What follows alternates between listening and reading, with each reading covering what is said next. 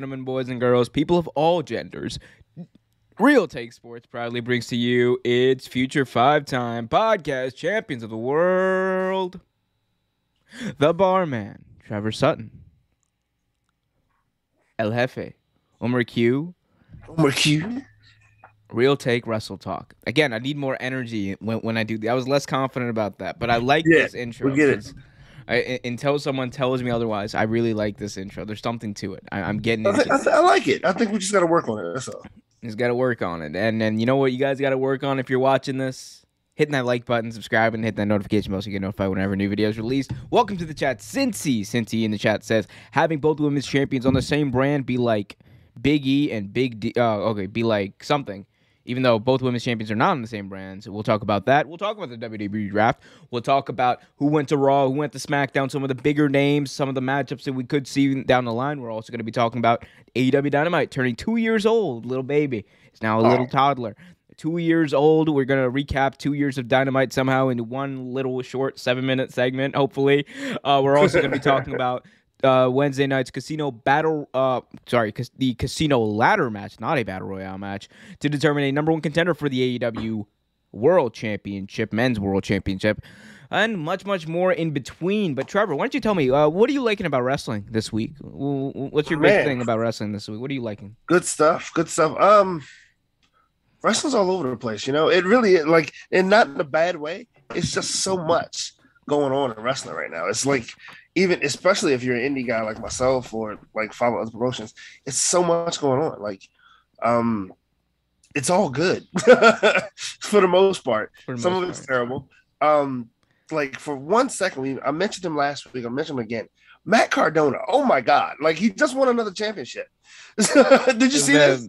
Oh, bro, he, I, uh, could you imagine? He, he's had more title reigns this year than he's had matches in like the last two years he was in. WWE. It's amazing. Like it. I mean, though, again, don't get me wrong. We, I've said it before. Love the man. He's. I love evil Matt Cardona. I love heel Matt Cardona. When you want to call it, I love it. It's he's doing a great job. It's just funny as fuck to see him like with all these goddamn championships right now. He's the real uh, belt collector, if there is one right now. Uh, and it's not Kenny Absolutely. Omega; it- it's definitely Matt Cardona. um, my favorite thing in wrestling though this week, I got it: Sammy Guevara versus Miro last week, man. oh, great match. That Great is match. my that is my number one thing in wrestling this week. Sammy Guevara, he he defended the honor of his best friend Fuego del Sol, who got demolished, got his card taken by Miro, got redeemed by the Redeemer, and then Sammy Guevara wins. And I was not expecting. I was on. I was doing a live stream when that happened, and. I thought Sammy Guevara was going to have a great match. I thought it was going to be fun to watch, as, as JBL likes to say. But as I'm watching this, I was like, oh, Sammy Guevara's hitting his basically his finishing move set. I was like, okay, cool. He's gonna hit it, and then Miro's gonna kick out. Uh, Yep. then and he hit everything, and I was like, no way, no way. And then it was one, two, three. Sammy Guevara's new TNT champion. Uh, there's a new TNT championship belt now. Uh, Yep. they all go goes away. Retired is the Redeemer's belt, and we're back to the old uh, the the black uh, leather design of the title. So. The, bringing that back is Sammy Guevara, and his first title defense is against none other than Bobby Fish, formerly of the Undisputed Yeah, I saw that. I was like, wow. Okay. Yeah, and and it all it, the way that came together was interesting because it all came together with a because Dynamite went off the air and then they debuted uh Rhodes to the Top, which is Cody Rhodes' new uh reality show, him and Brandi. So they de- debut that in the first commercial break. They do an interview with Sammy Guevara to keep people you know uh, around for the show, and on Twitter, right when he won, he was challenged by Bobby Fish. So. We're getting. Bobby Fish versus um I almost said Kyle O'Reilly, but Bobby Fish versus uh versus That's uh, what you Sammy were hoping. You know? Gu- Guevara. Uh, so that's gonna be a fun match. Welcome to Oh. the chat, CT. Um, I love I love uh Bobby Fish's work. I, I love watching him work. I, I just love his face. Like, like also, have you ever heard him talk? He does not sound anything like you would expect him to. No, he really doesn't. He, he does he doesn't talk much, but when he does, you're like, wait a minute, he doesn't sound like he looks. Kerwin in the chat says, "Turn Cody heel." Kerwin, we'll talk about that. Don't you worry. We'll, we'll, we'll we're gonna get to that. We're. We're gonna get there. We're gonna get there. But before we get there, guys, help out the algorithm, hit that like button, subscribe if you haven't already, and hit that notification bell so you get notified whenever a new video drops on the channel. Also, if you want to help us out, pitch in patreon.com forward slash real take sports if you want to help us out. Also, if you want access to some exclusive content dropping on Thursday. Thursday this week, uh, yeah, the Thursday this week. I'm, I'm, I'm getting all tongue tied, but Thursday this week, I got an exclusive video dropping on Patreon. That's going to be on Patreon exclusively for the next, like I think, six months before it gets released to YouTube ever. So.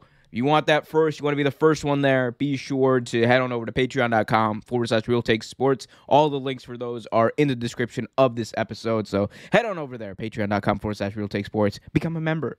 Join me join us. Um, anyway, uh, let's talk about our first official topic today. We'll talk about the draft. We'll talk about Cody. We'll talk about all that stuff. But let's talk about one person who does not get his due as much as he probably should in wrestling these days, and that is one Chad Gable. Um, so Chad Gable, you know, he's kind of been in a flux lately. Chad Gable has been in booking hell for the past four years, five years, however long it's been since he broke up with his tag team partner in American Alpha, and he, you know, he's he's always kept things interesting. A lot of people said maybe he should have been Kurt Angle's illegitimate son in that angle, but Alas, we'll never know the results of what that could have been because I feel like that would have been a lot of fun. But this week we got some instru- in- we got some interesting news, I should say, about Chad Gable. This is according to uh, the Wrestling Observer newsletter from Dave Meltzer. He said, "quote Chad's always been awesome. He's always awesome. A lot of people I know, a lot of his friends want him to go to AEW, and I don't know what the contract situation for uh, for him is, but." he's mis he's been misused or buried or whatever that is, and he's phenomenal. So you know, Dave Meltzer also went on to mention uh, again, kind of double down on this this this idea that a lot of Chad Gable's friends want him to go to AEW, meaning probably not going to stick around in WWE or they don't want him to stick around in WWE. What do you think Chad Gable could be in W outside of WWE rather, and how would that kind of work? Well, I think you said it once before. Um, his move set, his demeanor, the way he uh, the way he carries himself, he should have been who they used for um, Angle's son. And with that being said, I think he reminds me a lot of Angle in the ring. And I think outside of outside of WWE, I think that's what he would be. He would be a, a, a smaller, little faster uh, Kurt Angle. And I, I think the uh, his his the, the skill set is there, right? Like he even has a little mic, uh, uh, some mic skills, but the skill set is there. Like you can market the hell out of Chad Gable. Chad Gable was so easy to market; it's ridiculous. Like just put him in the ring with some of some of the, especially some of these uh these indie guys that uh, uh that are great technicians, or even guys that wrestle in New Japan or whatever. Like put them put them in the ring with those guys, and you'll definitely get get a hell of a show. Like just just take them out of WWE and you'll see exactly what you get. Yeah. I mean, I mean, you, basically repeated something that that I've said on this show, and, and I'm glad you did because it really speaks to the point that Chad Gable is someone who he wasn't, you know, I, I don't know actually whether or not he was a fan of pro wrestling, but he wasn't like trained as a wrestler to begin his you know adult life. He's he's not someone who was there for 20 years on the indies and then came over and, and paid his dues and then went over and uh, went into wwe this is someone who got a chance at the performance center basically after being an olympian after uh, competing in the olympics after uh, being at the at one of the pinnacles of his profession at the time being a an amateur wrestler and then came in and got it almost right away. And there's a lot of people that, that have said Kurt Angle is probably the only na- big name out there that's like gone into pro wrestling, made that transition, and got it almost immediately. I think Chad Gable is right up there, man, because yeah, you absolutely. saw what if you go back and watch what he was doing in NXT and in 2015, 2016 with him and Jordan, it was amazing. Uh, American Alpha, that whole operation Jordan was the heater. He was the big guy, right? And and he did yep. a lot of the amazing moves. Like in the ring, he was great. But Chad Gable had the in-ring move set and he was the mouthpiece for that group and and the charisma he exu- he, he exuded it, it, it was almost contagious. So he's someone who had all those skills and i think it's been a matter of being able to utilize them best and he's been utilized honestly as a joke for a lot of his run especially recently. We all know that he was called shorty g. We all know that he's been he's been ridiculed. He got put into a tag team with otis which is okay honestly better than nothing. I like otis. Uh, i'm in right. the minority of everything. I like otis. Um but I like otis too. But but I, I think that you know he's been misused obviously as dave meltzer said but outside of WWE, I think anyone with any sort semblance, any semblance of creative thoughts, any semblance, any knowledge of pro wrestling and, and how this thing is supposed to work and what you're supposed to do with talent, I think anyone will tell you immediately that Chad Gable will be a star, a future world champion because that's how good he is in the ring. Even like even all the squash matches he's been doing, this guy works his butt off every time. He he embraced the Shorty G gimmick, which honestly if it was given to me, probably wouldn't have done the same thing. Big shout right. out to Chad Gable on that one. So he, he's done all this stuff and he's made it work as well as I think anyone could and that that's a testament to him. That's a testament to his ability. That's a testament to to honestly also what his I, I think what his his his ceiling is. I think his ceiling is of untapped potential is, is just monstrous, and he's fairly young as far as wrestling terms nowadays goes. He's only like I believe 35, 36, so he's got a long time ahead of him, like at least a decade of a career ahead of him. So I, I think he if he does leave WWE, considering like we, we don't know what his contract situation is, right? But if right. he does leave, I do think that he'll make an impact, pardon the pun, anywhere he goes. Should it be AEW? I mean, I would like to see that, but it could be very well be MLW start uh, him versus Davey Richards. That could be oh, a, a, great feud. That would those would be amazing mm. matches. You he could go to Ring of Honor because Ring of Honor is trying to revitalize themselves. They're trying to build yeah. themselves back up into the king of the indies, uh, for lack of a better term. So th- there's yeah, anywhere he goes, anywhere he goes, he's got he's got an amazing track record behind him and ahead of him, and I think that he's going to do magic with whoever he wrestles. Yeah, I, I, I totally agree. Like even Impact could be a stop for him right now, only because Impact is trying their damnedest to revitalize uh, their program as well. So I mean, there's so many places. I mean, hell, he can even go to NWA if we wanted to. But, oh, Chad Gable and NWA taking that title. I mean, we, we don't again we don't know if he even wants to leave. That's the other thing. Yeah, we, we have no idea. We're just we're just spitballing right now. But I mean, the the the, the skies are the limit for Chad Gable if he really wanted to leave. Now, I mean, because uh, since he just mentioned this in the chat, and and I want to kind of ask you about this, what would you think about possibly recreating American Alpha with? Chad Gable, right, and Gable okay. Stevenson, mm. who just got drafted the Raw on the uh, mm. on, on, the most recent episode of uh, uh, WWE Raw from the draft? That wouldn't be. You know what? That wouldn't be a bad. That would not be a bad uh, move. You know, um, actually, who I was thinking of recently uh, just because he's been kind of popular. Um, Steiner's son and Chad Gable.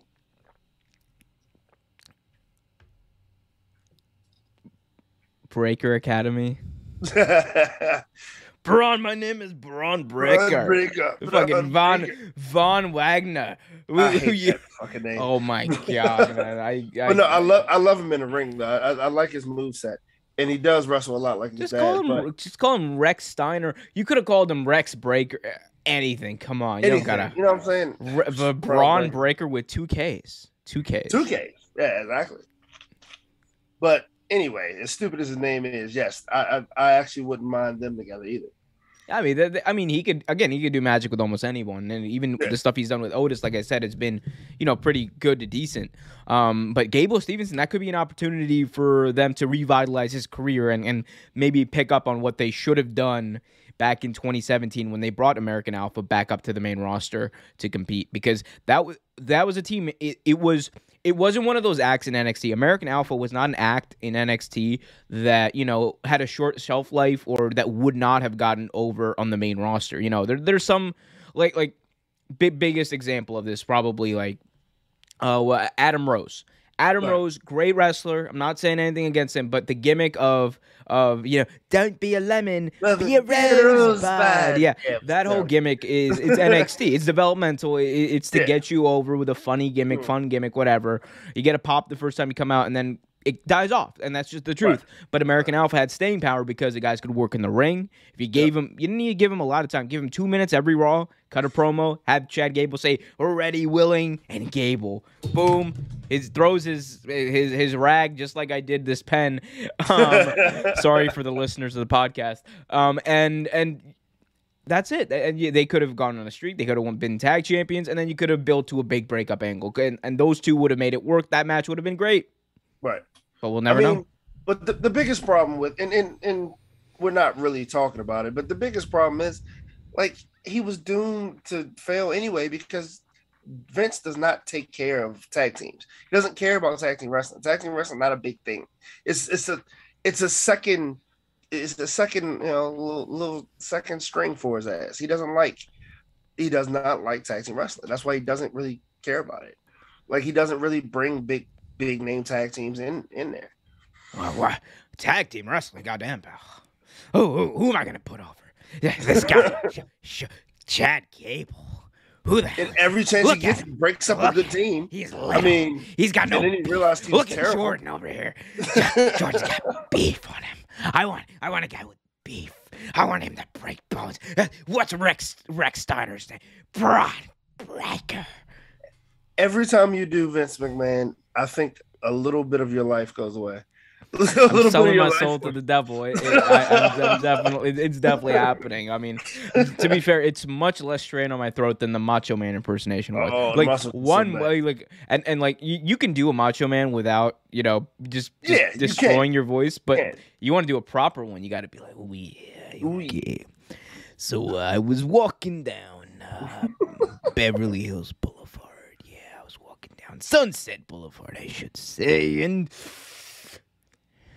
came over me. The power of uh, the macho mania came over me. Yeah. And I said to him, uh, voice is pretty strained right now, so I'm not gonna speak too loudly. yeah, yeah, your voice gets really shot.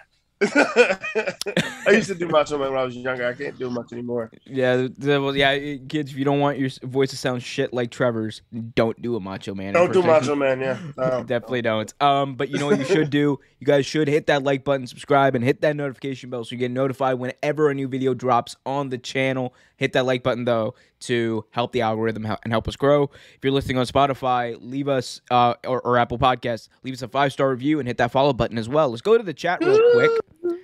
Um, let's go to the chat real quick. Uh, CC wants me to take off my Ravens hat. Ravens three and one, just won three in a row. Big shout out to them. Also, big shout out to the Cowboys, who've also won three in a row. I'm, I don't like the Thank Cowboys, sir. but I Thank but you, I like Dak. I like Dak. I hate Jerry. I hate Zeke. I hate every, almost everyone on the team. You should definitely hate Jerry. You should definitely hate uh, uh, the the, co- the coach, but Zeke and Dak, they're okay. they're okay. Dak is okay. Um, um, uh, but yeah, I'm not taking this hat off. Anyway, Gable Stevenson. Oh yeah, since he said Gable Stevenson joined American Alpha or Alpha Academy, whatever. Um, and since he says I'm changing my last name to Breaker, Cincy Breaker. Cincy Breaker, I love it. Oh, there's there's jokes there, aren't there? There are jokes there. You know what else there's jokes about, or there have been a lot of jokes about recently, Trev. Yes. Monday Night Raw because their Ah, roster was yes. really shit for the past year, Yeah, but it it got bad. it got marginally to pretty better, I, I would say, over this past uh, over the past weekend as the WWE draft results came in. So let's talk about the draft. Uh, and let's start off by talking about the Raw side of things. So, if you can see here, here's a list of all of the major announcements, all the major drafted people who went to Raw, the superstars who- got drafted to Raw. Of those, the, the probably the most prominent are people like Biggie, Bianca Belair, um, the women's tag team champions, if for whatever that uh, uh, means, because WWE's booked that uh, division terribly. Becky Lynch, the SmackDown Women's Champion, going over to Raw to, to kind of uh, wield the, the the title there. That it's going to be interesting to see what they do with that name change there for the title. Alexa Bliss going over to Raw, staying there rather. Zelina Vega going over to Raw. A lot of big names: Ziggler, Bobby Roode, uh, Veer. Ben Balor. by himself. Uh, Finn Balor, obviously. Edge is going to Raw as well. So a lot of big names on Raw right now. Uh, Gable Stevenson, who we mentioned earlier, but Trevor, why don't you tell me what's your reaction to some of these names and and and just who went to Raw and and what the future of the Raw roster kind of looks like right now? You know, um, it's actually interesting. Uh, did I see Edge on there? I saw Edge on there. Yeah, right? Edge was on there. I was wondering if they were gonna uh, switch Edge over to Raw. Um, this is kind of what we what we uh talked about last week, like them shaking some things up and throwing some big names over here. Just, I mean, just to get the ratings back. You know what I mean? Just, just to see what happens. And I, I think it's a I think it's good. I think it's a good idea. Um, I actually like that they brought some of the um the other superstars, the the female superstars, women superstars, um over here to try to help strengthen their uh the the the women's roster in, on on Raw, which is I mean, don't get me wrong, they have some great ones like Alexa Bliss, Rhea Ripley, you know, uh, uh, got women like that. But like other than that, it, it was kind of weak. So it's good to see them uh, put some staying power in, in, in there. Um, yeah, I think this I think this should work well. I oh Mia Yim, I didn't see that. Yeah, yeah. Uh, how could you miss the most important draftee though? Dana fucking Brooke. I the, like Dana Brooke a lot. Honestly. I I like Dana Brooke a lot. She's just been misused yeah, in, in a like weird everybody. way because she's she's always she's always had a spot on TV, which I don't have a problem with that. But but like she just goes out there and flexes. Yeah. And she doesn't she doesn't yeah. even have anyone who speaks for her. Like it's just oh. like okay, we can okay, I, I can do that. I mean, not as good obviously as Dana Brooke because she's she's she, yeah. she batter me, she'd kill me. But um, um, you know, I mean, but but look, you know, I I want to say this because I complained for months uh, at nauseum about how WWE Raw was an inferior show to SmackDown, and a lot of the reasoning behind that had to do with the lack of depth on this roster. The Raw roster was depleted for the better part of the past year. And yeah, it, I don't know what it was, whether it was they refused to use people. I think it was par- in part they refused to use some people and they kind of cycled in the same matches over and over again. Every single Raw, I felt like I was watching a repeat of what happened last week or a variation of what's been happening for the past six months. And I think a lot of that was because they just they just the matches weren't fresh they and they weren't really trying to make them fresh so the draft kind of gave them an opportunity to create a better roster a foundation for feuds uh, for over the next year and i think that's a good thing um you know, Bobby Lashley's also and Seth Rollins are two other names that we didn't mention. Liv Morgan going over to Raw. We'll see. Hopefully, uh, she can ignite some sort of feud there with with the women's title, but I doubt that's going to happen with Bianca Belair being on Raw now. Um, yeah. Also, the other interesting thing, we'll talk about this more in depth later, but Charlotte goes over to SmackDown with the Raw Women's title. Yeah. Becky comes over to, to Raw with the SmackDown Women's title. And I'm hoping, I'm praying to God they don't do the, the, the stupid thing where they just, you know, give uh, give the they they do this little switcheroo with the belt, and then yeah. and then and then they just get Charlotte an extra reign with a belt, just like that. Like like and again, I'm not against her having like all these reigns. She she has to break the record. I I, I understand that. That that's right. fine. I'm just like I, I hate the little switcheroo. Remember they did that a few years ago with the with the tag team tag titles. Yeah. It was Kurt Angle was just like, all right, switch them. and it was like one and of was, the most uh, the underwhelming things. And, um, and uh, uh, the other team. Cesaro, Cesaro and Sheamus. Was Cesaro Sheamus? I thought it was the Street Profits and um, uh, the New Day. It might have been. It might have been. Um, but I mean, either way, it was it was two tag teams that you, you and I obviously can't remember for a valid reason because tag team wrestling yeah. has not been mattered to WWE for a long time. But um, I but overall uh, though thoughts on Raw. Uh, what, what would your draft grade for Raw be? Mm. And I only give I only give this grade because we don't know what they're going to do with them. Okay, and and in my mind that actually makes sense. So I'll say C. C. Well, you gotta you gotta elaborate a little bit. Why is C for Raw? Oh well, Raw sucks. Um, but um. Oh come on! Oh, no, we're talking about the draft. Though we're talking about how they did in the draft. Like, I mean, well, when when, when I look at all these people, honestly, I, honestly, a C is probably too low. You're probably right. C is probably too low. Definitely too low. I'm sorry. It's definitely low. When you look at they, when you look they, at all these they- people, yeah. it's definitely low. It's about a B plus. About B plus. okay. But I'm- the the thing is, the reason I gave that also gave that uh, that that rating uh, that grade was because I honestly don't think they're going to do anything with these names. I really don't see them doing anything with the talent they picked up. I it and I know that's like kind of mean and just you know just kicking a horse before it gets a chance to ride, but it's terrible. I don't think they're going to do much.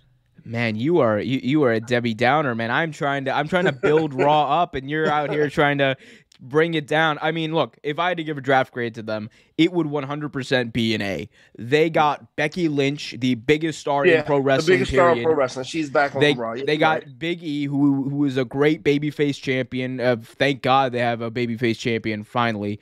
They got uh, Bianca Belair, who is main evented WrestleMania last year. They and, and and they got a great foundation for the women's division in getting people like Alexa Bliss, getting people They like uh, Liv Morgan, uh, Mia Yim. You, we mentioned so uh, Tegan Nox. We didn't talk about Tegan Nox. I, I, uh, I just saw her name and forgot about. and, Tegan and, you I know, so Tegan so Nox. I they got a lot of primetime players, pardon the pun.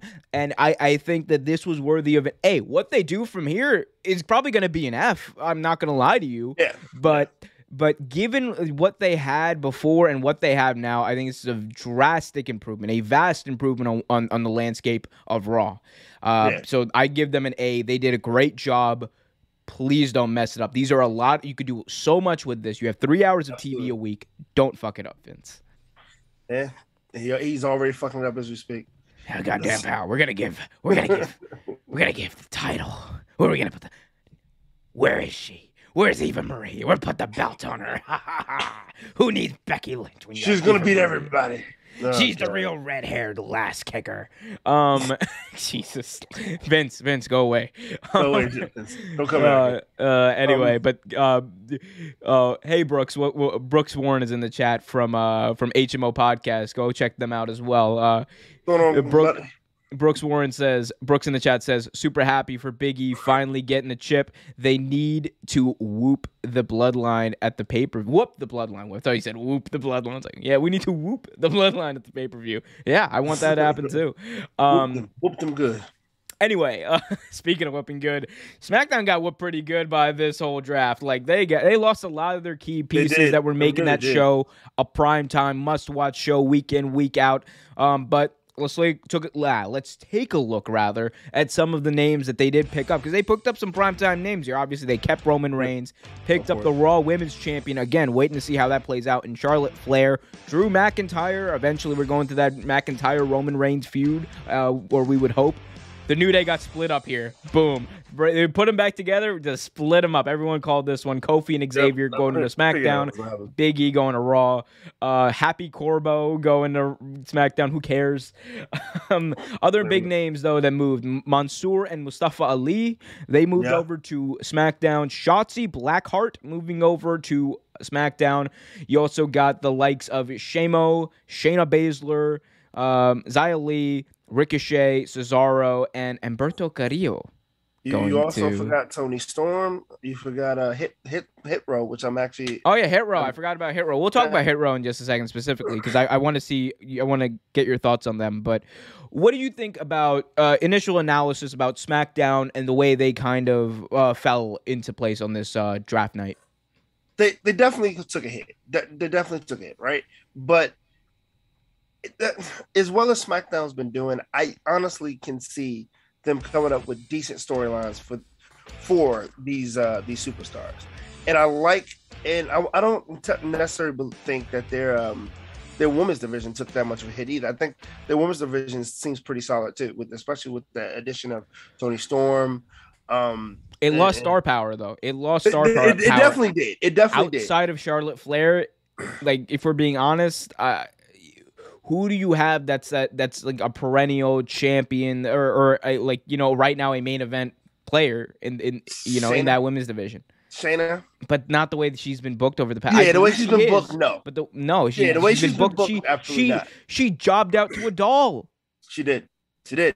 But I mean, let's be honest. Like no one on here, as far as the women's division is considered, except for Charlotte Flair, is really star power. I mean, Shotzi Blackheart, um, Toni Storm. You got names that could be primetime players, but have not been because they this is the first time on this main on main roster. That's fair. I, I, think the women's division obviously they take a big hit here. Uh, it's gonna hopefully they they're better for this and they build stars out of it. They still have Sasha Banks. I I yeah. want to make that clear. They still have Sasha Banks. So uh, before I mean, the internet internet programs. trolls come at me. Yep, go ahead. you can build a lot of programs. I think with Toni Storm and um and Charlotte and Charlotte Flair. I think that would be a great matchup if you if you book it right. You got a, you got some potential matchups that could be that could be good. You just got well, well. Right. Toni Storm, first of all, is on Raw. Secondly, Shotzi no, Blackheart. Toni Storm's right here. No, she was on Raw. It says right here on SmackDown. Where? Under Jeff Hardy.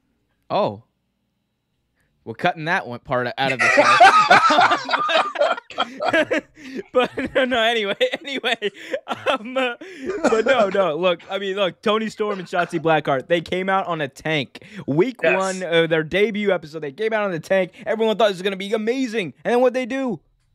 They jobbed, and then, and then yeah. they, you didn't see yeah. them. They they won. Didn't they? They won a chance at the SmackDown Tag Team titles, or or the titles. They wanted the, the, t- the titles, and they never got their title uh, match ever. So uh, it's been inconsistent booking with them. I think that you know the the biggest names to watch here, you know, outside of of course unhindered Jinder and and and main event Shanky, are um, main event Shanky. Jesus, oh, the words Jesus have never Christ. come out of anyone's mouth. Uh, but the biggest name here, obviously, it has to be Drew McIntyre. I think it has oh, yeah. to be Drew yeah, McIntyre. Absolutely. And that yeah. Roman Reigns versus Drew McIntyre match, that is a WrestleMania main event level match. Two just big hosses beating the ever living crap out of each other. Oh, absolutely. I mean, but they kind of had to take a hit. One one program pro- program had to take a hit for the other to shine a little bit. You know what I mean? Like, and if anyone had to, I would better rather be off with uh, SmackDown only because SmackDown can do a little more with these names than Raw could ever ever do. We're gonna, we're gonna, we're gonna job them all out. Where's the SmackDown? I created SmackDown. I'm gonna kill it. Um, Jesus again. Go away, Vince. Go away. Go away, Vince. um, uh, but you know, um, what were we talking about? We were talking about Hit Row. Hit Row. What did you think about Hit Row going to SmackDown and making their uh, debut on the main roster? Also, I, uh, in just a minute, I want to get your thoughts on on some of the rules of this draft. We'll talk about that and the inconsistency oh, geez, of that. Um, I like Hit Row. I do. I liked Hit Row on um, NXT. I I thought it was a shame because uh, what's his name had had to drop the belt. I'm assuming he had to drop the belt, the uh, North American Championship. Um, but I'm not sure. But anyway, but I, I love Hit Row. I, I think they're I think they're they're put together well. I I like most of the members. Um, I I think they're great on the mic. Uh, it's interesting that they did put them on. I think if they didn't put um put the uh, Hurt Business back together, they would have put them on um on SmackDown. I mean, it is. Yeah, I, I, like Hit Row, and I like that. I'm interested to see what they do and how they do on the main roster. I just don't know if WWE is going to have the patience with them as they probably should. No. Um, that's probably my biggest concern there other than that, I, I think they're going to be fine. Um, I do want to talk about the rules of this draft because, man, what the hell is up with this? So you have Hit Row, right? A team of how many people are in Hit Row, by the way? It's four, isn't it? It's like four people, right? It's yeah. like four or five people are in Hit Row, right? So you got them. Somehow they qualify as like one one pick, right? One pick. But the New Day, who has been an established group for a very long time, don't. No, it like, makes no sense. What like what's going on with that? And then you got Veer and Shank. You're telling me Veer, Shanky, and Jinder did not sign up as a cohesive unit here in I this draft? I thought they would have, and then apparently they didn't. Apparently, Jinder the, and the Hurt Business didn't either, though. It looks like the Hurt Business didn't sign up as one either, but they were I, broken up until recently anyway. So that makes. I, I, mean, who knows, man? It, it, it's it's weird. It is weird the way that these rules. I mean, look, it's kayfabe. Get it? Right. That yeah. it's it's still real to me, damn it. Um, but but but no, in all seriousness, I mean, you gotta have some foundation of, of rules, even in even in a TV show, even in a TV show, even in Breaking Bad, there are rules in in that show. It was. there are definite rules in that show. There's definitely constructs you have to work within. With with with this draft, it doesn't seem like that's the case. With this draft, it just seems like, well, goddamn, pal, we're gonna we're gonna break up the, the new day. Uh, but Vance, oh sorry, sorry, uh, uh, who who's who's one of the stooges now? Oh Vince, oh god, I'm just gonna kill my voice. Oh Vince, but but the new day, they're they're they're they're a tag team too, and they're they're a member of three. So so unless you want to do that, Vince, unless you to want to get rid of them and and split them up, we can do that, Vince. I love you. Your muscles are still big. Um, Who is that supposed to be? Uh, John Laryngitis. Um, John Laryngitis, yeah. Yeah, John Laryngitis. Um, you know, eh, but but seriously, the rules, my, my friend, the rules of this draft make no sense. It is like the. You ever seen that Dave Chappelle sketch where they had the the race draft?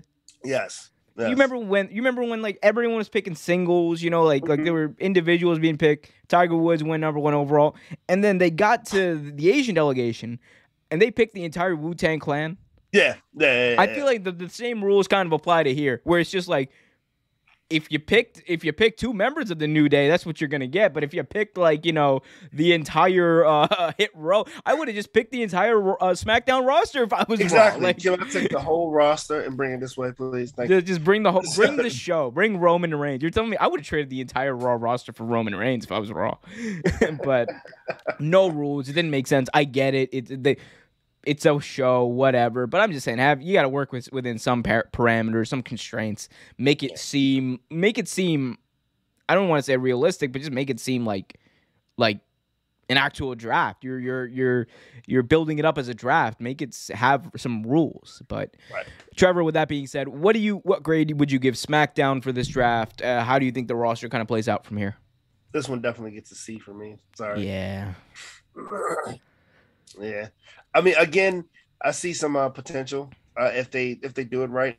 But like you said, they got to make some stars. So, uh, it, and that's not hard to do. But with WWE, everything's hard. So I'm gonna give it a C. Yeah, uh, I'd probably go C plus here. Uh, the plus is just, and it, would have been a C for me if it hadn't been for the fact that they kept Roman Reigns in the bloodline and Right. Sasha Banks. I think th- those are three people that you didn't want to lose. Um, also, this the, the the for for people who are wondering, the draft doesn't go into full effect until October 22nd, so there's some time here to finish up storylines. Um, what I will say here is. I think that there's a lot of names on here that could be game changers, especially in the men's division and the tag team division. There's a lot of tag teams here. SmackDown tag team division could be thriving. But I am worried that the lack of star power that it has had is going to hurt this show because there's not a, outside of Roman Reigns, Sasha Banks, Charlotte, okay, Drew McIntyre. Outside of that, I mean, Main event- main event scene. Kofi. Main event scene, main event scene. Come on, I'm, I Well, love Kofi. yeah. I love yeah, Xavier. they're, They're, they're, not. Carters. They're definitely mid Carters. Yeah. Yeah, But- I'm and I'm and look, I'm not saying that I'm talking about comparatively to where SmackDown was before. Right. Right. That's what you have to compare it to. Like Right. like it, they are worse off before, and they're gonna have to build. They're going to I mean, have they, to build. they do have stars. Sheamus. Now you can work around with Sheamus. He's a great worker. He's Yeah. just not been built up as a main eventer. No, like, like you know what I mean, though, yeah. Trevor. I'm No, not no, trying no, to I'm have not this nitpicking. argument I'm- with I- you. I like, like, no, yeah, you are what you mean. nitpicking. No, no, no, no, no, no. You, you obviously have to explain it because you don't know what I mean. So let me explain, sir. Okay, Allow me please to explain. Explain. Allow me to reintroduce. Please explain it. Well, if you let me talk, I might explain it. You know, you let me. I'm muted. That's it. Muted. You're muted. I'm I'm sick of this. Oh, Always interrupting me on my show. Damn it. I'm gonna ask you to politely unmute yourself now. But but damn it, I don't even know what I was saying. Anyway, but but Raw, but sorry, SmackDown is just it's it's. I just think that there, it's going to be an uphill battle for this for this brand moving forward. In all seriousness, I I uh, and I and I think the way that Kofi Kingston and Xavier Woods have been built up as main eventers, main eventers on Raw is not the same thing as main eventers on SmackDown was over the past year. It's just two different things. I, I, I totally agree with you, but I mean, like, you do have good workers though. That that that's a good thing. Well, no, that, that- well that's not WWE's problem. WWE's problem No. for for the past like whatever years has not been that oh they they don't have good workers. They have they have they still have probably some of the best workers, if not over the past ten years, they've had the best workers in the entire world. You could even argue they still have a, a, as a roster, they have the best workers. You could even argue, even with AEW. Oh, I absolutely. do. I, I but but the problem is when you get into this this I guess how they're uh, used and how they're used has just not been good and not been consistent over the past 10 15 20 years Yeah, I mean, like like you said, guys who have been like star status years before aren't used as star status now. Like Sheamus was a star status at one point, um, you know, New Day, whatever. But now they're not. And I, and I and I did get what you're saying. I get what you're saying now. I'm just saying, you know, if you have these workers, may, depending on how you use them, you might be able to build them up, and that's what they're gonna have to do to have stars on this show. okay. I, I i just didn't know why you need to interrupt me every five seconds. Because I don't like your face. well, if you don't like my face i'll help you out here. I'll help you out. Boom boom boom right here baby that's all you're gonna see for the rest of this episode just right this this face Oh, for, for our wonderful viewers on am I looking at on NXT? Jesus Uh, Christ. don't talk about it. But for our wonderful viewers on YouTube who are seeing my glorious face and only my face on the screen, uh, but Poor please hit that hit that like button, guys. Subscribe to the channel and hit that notification bell so you get notified whenever a new video is released. For anyone listening on Spotify, I'm so sorry you were subjected to all of my impersonations. I will try to keep those on the download from now on, or to a minimum at least. Um, anyway, something else that has been kept to a minimum, Trevor, recently has been Walter on WWE TV because he's not since he lost to Ilja Dragunov, he has not been on WWE TV. He's not been on NXT UK, not been on NXT. Haven't seen him, and there are some reports floating out there about Walter and what his future might be in WWE. And the reports in August stated that WWE were keen for Walter to appear consistently on NXT moving forward, but the switch to NXT 2.0 uh, has kind of put that on hold. Um, regardless of the talent that Walter is, uh, he will have you know he'll have no trouble putting on clinics wherever he is. So the right now it's still in the works. He's still in the United States. But what do you think about this? What is next for Walter in WWE? He's been an NXT champion, NXT UK champion for like the past year. What is next for him, and what should be next for him? I mean, if you're going to bring him on American television, the I mean, in, in American promotions, the biggest thing you should probably do is have him be NXT champion at some point. Like, I mean, NXT champion, or even you know, even put him on the main roster and push him up to the champion thing. But the thing is, at this point, I I, I don't know what what else you can do. It, he's done. I mean, he's done almost everything at this point. Like unless he wants to go to an uh, outside of an, to another promotion, he's almost everything, done everything. every everything he's done. Okay, he, he's he Um, did one I'm thing. talking about in you in the UK in in in, his, in, in the. UK, okay, yeah, you know about to say, well, clear that Yeah. up, man. Yeah, Let's get in the UK. context. In UK, he's pretty much done everything he can do on that particular show. So I mean, what else? What else do you need him for?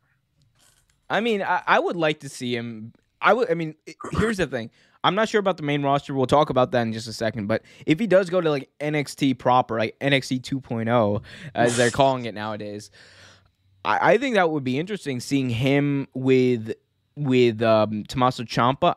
I don't know if he's like the vibe of NXT 2.0. oh, Really, he was like a he fit the vibe of NXT and NXT UK and and the backdrop and everything. I, I just I don't know if he fits really with eh, what NXT 2.0 is doing. I could see Walter being there, being successful, but the optics just wouldn't be right. I don't think he's the type of person for that show. He's not the type of character for that NXT 2.0 show. They seem like they're going in a more, you know, a more, you know, that they're still going to be having great matches and everything, but they're going a little more sports entertainment e. They they want colorful personalities. Obviously, we saw that with that that whatever that was that honeymoon with uh uh with with Dexter Lumis and and uh Indi it was interesting the old uh big stack of uh you know what's and just getting to work. Good good for them. Happy they're enjoying the married life. Um but I don't know if Walter necessarily fits that. So that's why I I personally I, I think if he's going to do stuff in the US it would probably be on the main roster at this point And I, I don't think the main roster would treat him right though.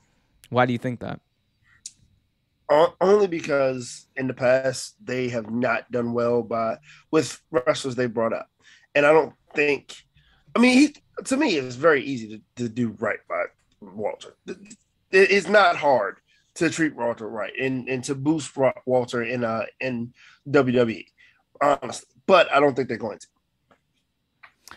Uh, I think his he's just so good. How do you yes. not use him? He's so good. He is a machine, a wrestling machine.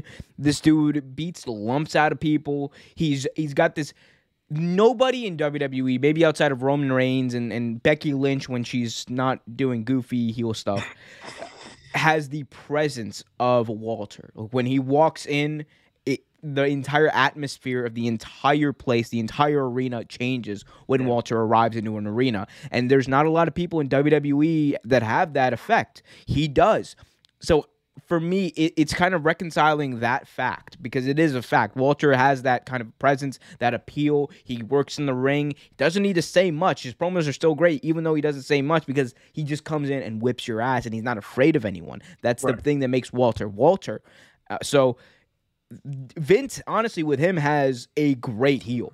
Whether he goes to Raw or SmackDown, he could be a great heel uh, uh champion, like taking the belt off of Big E and then Biggie has to chase Walter, and Walter just runs a rough shot through the entire Raw roster until Biggie gets his moment back or someone else gets over. Like that could be a big that that could work. I think. I think on SmackDown it wouldn't work because you wouldn't be able to put him in that main event scene right away. But Walter is a main eventer, though. That's the yeah, thing. He's not a mid carder. He is a main event player. So if he comes in, he has to be in the main event. And I know there's a lot of people who are like, "Oh, well, you guys in you AEW darling say everybody should be in the main event." I'm like, no, no, no, no. Chad Gable should he be in the main event right now? No, he shouldn't be. There, should any of the people that I talk about, oh, should they all be in the main event? No, I say they can be. That's different. Walter is someone who definitely should be in the main event because he's that damn good. He's that damn of a draw. He's that damn imposing, and he will get a babyface over once he when he gets beaten. Look what happened to Ilja Dragunov. They literally had the match of the year up until you know like three weeks ago. Like they had one of the best matches of the entire year on NXT on NXT uh, Takeover 36 in front of like nobody, and and they, people thought it was the match of the year. So he he's just he's a main main event guy. I don't know how else to say it. It would be a tragedy if they found a way to ruin Walter. It would be a, a literal tragedy if they found a way to ruin this guy. Yeah, I totally agree. It's too many, too much potential to put him in the um in, in the main roster on Raw. It's too many guys he can potentially match up against. It's too many opportunities you can you can uh, throw toward him. Oh, man, I'm sad now. No. You know what would make me happy though? Oh dear God if people hit that like button, subscribe, and hit that notification bell so you get notified whenever new videos release. I'm imagining the people who listen to us on Spotify and Apple Podcasts are pretty pissed about me saying that every like 10 minutes on this show. They should be. if they aren't, they should be. If they aren't, they should be. Well, you know who's well, you, well, you know who's uh who's not pissed right now. Blood and wire. what was that? Was that your? That was a uh... terrible song. okay, well, we're gonna ignore that completely, but um, but Atsushi Onita was the subject of the most recent episode of Dark Side of the Ring, chronicling his story, Blood and Wire Onita's FMW. Sorry about that. Uh, and it was an interesting one, Trevor. It was an interesting uh, documentary. It talked about some of the stuff we knew already. We already knew about Onita and and FMW and what they were. That he obviously had that great match with Terry Funk, uh, that death match where where they they they protected each other and then they ran out uh, with each other and cried after the match. They and well, Terry Funk's always crying. Big shout out to Terry Funk. We love you, but this we learned a lot about the inner workings of FMW and how it came to be and a little bit about Onita's past. And Onita, for those of you who don't know, deathmatch legend from the 90s. Watch anything, watch his documentary, but watch any match he had in the 90s in FMW. It is amazing. He was great. Uh, he he had great match. He actually had a good run in All Japan for a while before he got injured, and the documentary talked about that. But Trevor, what did you what did you think about this documentary? What did you kind of know going in? What do you kind of know going in, and what did we learn? Um, death. I knew about the death matches. Uh, I knew about FMW. I uh, I won't I won't say I was very uh, educated about the uh, FMW, but I did know about it. Um, I learned a lot watching this. Um, just like you said, just the inner workings uh, about his one of his partners that he uh, he worked with. Uh, it, a lot of the stuff that I didn't know was here. Uh, you know what I'm talking about? Yeah, Yeah. yeah. It, it was yeah. It was it was interesting. It was. I thought this episode was very informative. I thought it was actually one of the best I've seen so far. Um, and and also still somber and, and kind of sad, but good all the way all the way through. Yeah, this was again. Uh, you think you you hit the nail on the head. It was one of the more informative episodes, and it it, it kind of took you behind the scenes of the inner workings, like I said, of FMW, and how Onita put matches together, and how what he built the entire company around. He built the entire company around you know deathmatch wrestling, yes, and that was the draw. It was one of the draws, obviously, but it was also Onita himself. Onita was the star of the show, and it, he was the the sympathetic babyface, willing to put himself through anything to be his opponent. Literally, look at this. What is happening right here? He's he's putting it. There's fire outside the rings. They they told a story about this. This was a tag team match with Onita and a partner versus Sabu and his uncle the Sheik. Yep. They they it was an inferno a, a burning barbed wire inferno match, right? And what happened is the flames on the ropes on the barbed wire got so massive that they had they had to crouch down in the middle of the ring and only 3 people escaped. Only 3 people escaped and then Sabu's uncle the Sheik was stuck in there and got like third degree burns on his back and they continued the match. Yep, kept it going. the 90s were a wild time kids. And what and what i found so fascinating was onita he, eh, he he turned himself into a star. He was a self-made star in the in the truest sense of the word and that honestly gave me a more profound respect for Onita because I I had watched his matches, I, I knew about him, but I didn't know this in depth knowledge about him. And getting to hear it from himself, getting to hear it from the people around him, uh, it, it was it was really fascinating. You know, I thought one of the most insightful people in this entire documentary, if we're uh, being honest, was uh, actually uh, Sabu, who said, "I owe my career to Onita." I and and that was interesting because he really gave Onita or, or Sabu his start in pro wrestling. He did, definitely did, and that I wasn't totally sure about. I I heard that, but I wasn't completely clear if that was uh, if that's how it really happened until I watched it last night, the other night. Yeah, yeah, and and you know I guess we also heard the stories about what happened afterwards. So Onita eventually retired. He wanted to go do, um, you know, martial arts movies, action movies, talk shows, and he was big. He was on talk shows every single day during FMW, during the height of FMW. And then he goes away from the company. He puts it in the hands of this his ring announcer, and then he kind of. They, they, and then it was mismanaged from there, kind of, and and the ring announcer ends up uh, taking his own life, and then they try to revive it, and it just didn't work. It just seemed like they tried to, they tried one too many times to to kind of revive it, and they tried to make it more sports entertainmenty, which wasn't the draw of it. And then that No. gets into the whole conversation of why would you destroy what made your whole company special? Uh, Yeah. So so that was interesting. We got to hear from Terry Funk, uh, which amazing. Uh, Terry Funk talking about Onita and and saying that you know he loves him but he hates him. Yeah. like it- it's it's very relatable. Honestly, Terry Funk came off as one of the most relatable people in that whole interview.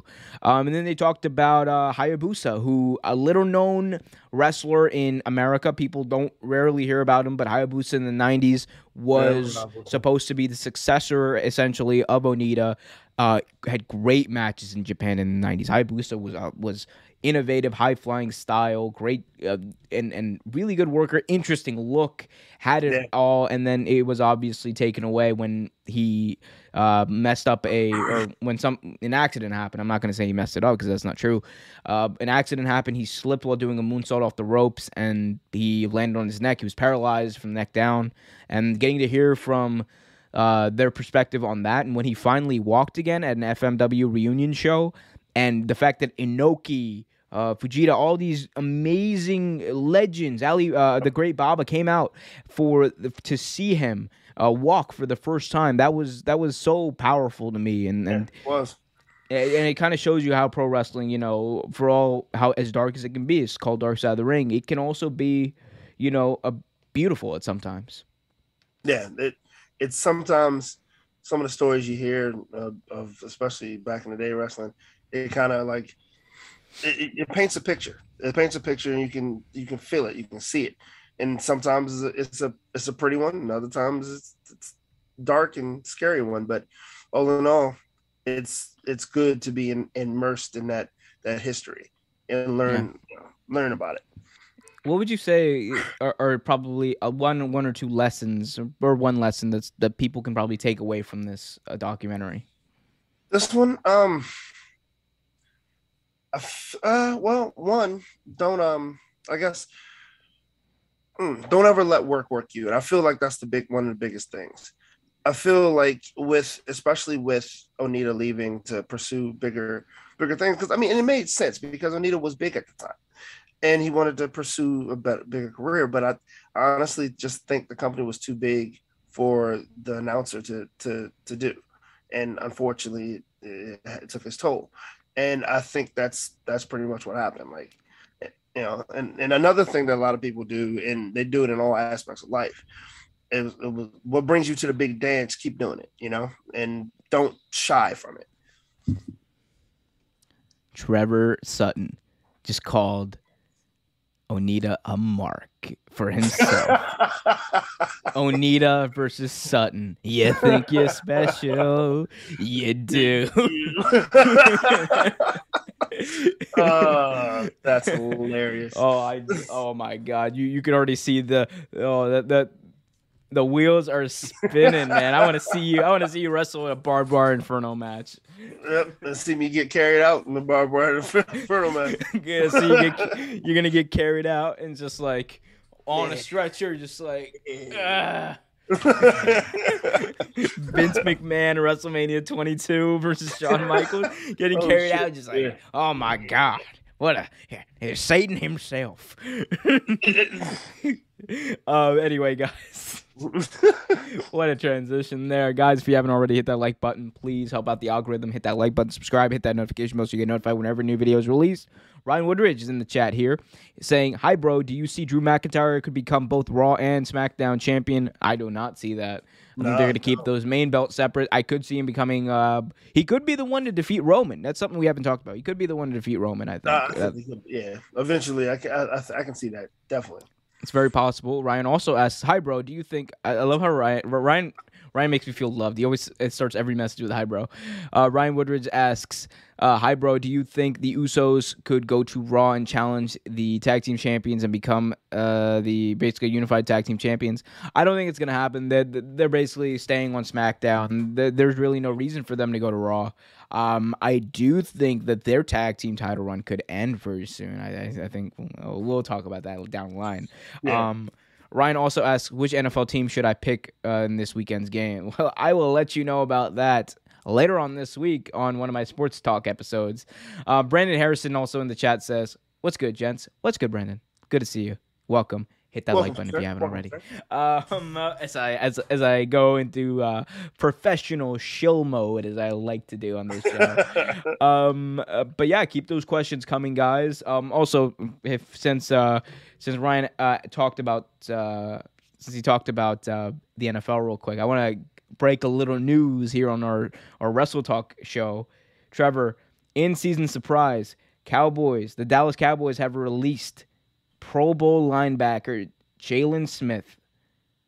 Are effective immediately. Jaylon Smith is off the Dallas Cowboys. So your uh. linebacking corps, which is already struggling a little bit er- uh, already, is uh, oof, losing, losing Jaylon Smith.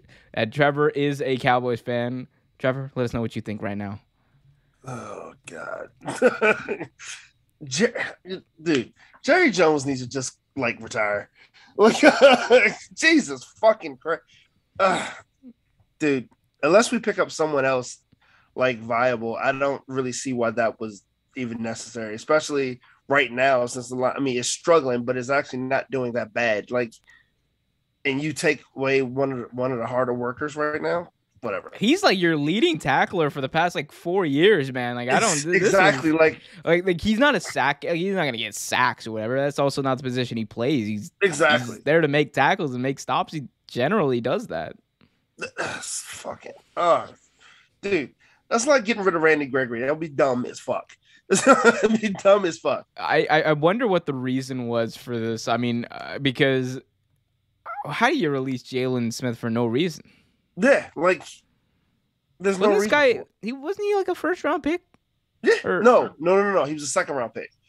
If I'm not mistaken, oh, that's yeah, because he was he was hurt the year we got him, and and we trained and he rehabbed and we he played in like what two years, but yeah, but stupid, so fucking dumb. well, well, well, uh, Trevor, you'll be happy to know that Pro Bowler Jaylon Smith says he is excited about future opportunities that lie ahead. Uh, I know he is. I'm sure he is. of course. And he's gonna come tell, back and fuck us, and uh, like he always does. Yeah, as you can tell, Trevor is very happy about this. You know what? Uh, one thing Trevor might not be happy about hearing the name Tessa Blanchard on this podcast. Um, yeah, let's talk about this, and because this is a, it is a story. So, uh, Fightful reported that Tessa Blanchard, who was released from Impact a few week weeks, not weeks ago, she was released a, way longer than that, like like a year and a half ago. A year ago, anyway, yeah. Anyway, um, so Tessa Blanchard apparently is back in the news. Fightful reported that Tessa Blanchard is set to sign with a new wrestling company. Women of Wrestling. She's making a return to Women of Wrestling as they are rebooting um, later on this year. So we'll keep an eye out for that. But at a press conf- a press conference is apparently currently being planned for um, this week to make the relaunch official. Beyond Blanchard, an unnamed former wow, uh, women uh, women of wrestling a wrestler, will be involved in the promotion. Although the roster has not been fully constructed up until this point. Um, this would be the first time we've seen Tessa Blanchard really in ring at all since the accusations of bullying, making racist remarks, and and all of that happened um, just about a year, year and a half ago, and she hasn't wrestled since. WWE tried to get her, and then there was apparently nuclear heat backstage about it. Um, AEW, there's also nuclear heat backstage about uh, the possibility of getting her. And so, Trevor, what do you kind of make of this? What do we think of this? Um, and do you think that there's ever going to be a place where Tessa Blanchard actually can wrestle on a major show? Well, here's the thing. Um, not and, and not to take anything away from Tessa Blanchard, I have to say this first. Great in-ring performer. She has all the talent in the world. Her views on other things, I do not agree with, and I do not agree with her um, the way she carries herself in the back. But with all that said, she is a great performer. Any promotion would be happy to have her as a performer if she didn't carry a lot of to- uh, toxic energy with her. Um, also, congratulations to Wild. It's good to see them back up and running. Um, but honestly, if if Alberto Del Rio is, is, still wrestling, but he's not, he's only wrestling for smaller promotions. He's not wrestling for major promotions. But I could see her do that, right? I could see her do like smaller promotions. Just wanting too much to do with her. As as toxic as she is in the locker room is, and with the re- remarks that she's made, and I don't see too many big promotions wanting to do with her, which is a shame because most big promotions want the talent she has, she possesses. For, but I just don't think much people will touch her, and that's just yeah. my opinion. Yeah, I, I, I, I, I honestly agree. Uh, so the thing is, and it's not a universal. It's not a universal idea of you know, oh, it's been long enough. I, I'm not one of those people who just thinks like, oh, it's been long enough. Uh, you know, she's been out of there. You know, let's bring her back into the fold because uh, what she's accused of doing, and again, these are accusations. I don't, I wasn't there, but they're credible accusations from what we've heard the things that she said were not only problematic, not only wrong, but destructive for a locker room and destructive right. to have that person on top in the locker room. Um, So, and again, I want to emphasize this. This isn't a thing where oh, we need to cancel Tessa Blanchard. This is that's not the focus of this whole thing. Do I think she should wrestle? She should wrestle. I I don't. If she's look, if she genuinely believes the stuff that she's accused of saying, then no. I don't think the I don't think the boys, the the girls, everyone in the back, I don't think they should allow their company to sign her. That doesn't mean she should be barred from wrestling forever. No. I I do believe that, you know, there's measures that can be taken if she truly realizes why what she said and her actions were wrong, you know, because look, look, there's a difference between what, you know, other people in wrestling are accused of and what Tessa Blanchard is accused of. Tessa Blanchard is accused of saying terrible things, exhibiting bullying behavior, things that can be uh, remedied over time, things that can be fixed with the proper guidance, counseling, whatever, right? Then, you know, actions taken in the past, like we talked about Ric Flair on this show uh, a few weeks ago. Those are reprehensible. Those are those are cr- like actions you've taken. You can't take those back. You know, I, that's why I think you know it, it's not a thing like oh Tessa Blanchard can never wrestle again. I don't know if she'll ever wrestle again. I don't know if she'll ever wrestle for a main, major promotion again. Should she ever wrestle? I think eventually she will. That one, that's just how the the wind kind of blows, and two, I think there should be people at least, uh, or, or she should be reaching out maybe to people to kind of one understand why what she did was wrong and and you know i don't know what the there's no real way to make amends or, or say sorry. That's not enough. I mean the, the most you can do is really learn from what she did and honestly accept it. And then really show herself by her actions and, and how she carries herself moving forward if she ever wants to be signed by an, a, an AEW or signed by a WWE. That's how that's the my view of it. So it's not as clear cut as oh she'll never wrestle again because she is a you know she's like terrible person canceled forever. I don't think it's that clear cut, and I don't think it's as clear cut as oh it's been long enough. Let let's just have her let's just no. have her come back. No, no, I think there's uh, it, there's it's more nuanced than that is what I'm trying to say. Yeah, I, I, totally agree. And again, like you like you touched upon, is accusations. We don't know what went on. We weren't there, but honestly, if if I'm a big promotion, I'm not. I don't think I'm testing the waters until it's remedied. You know what I mean? Until until like you said, um, canceling or even just find out what really happened. And I think this wow thing could be potentially a first step of that. How she really carries herself backstage and, and with mm-hmm. the locker room here could be a big test as to how she would do uh, elsewhere. Yeah, this this is a good test. I, I, think it's a smaller promotion. I mean, it is a big deal because it's coming back, you know, from its hiatus. But it is a smaller promotion, and I, I think this will help us see uh, what what's going on. You know. Absolutely, absolutely. Um, so yeah, Tessa Blanchard, um, great wrestler.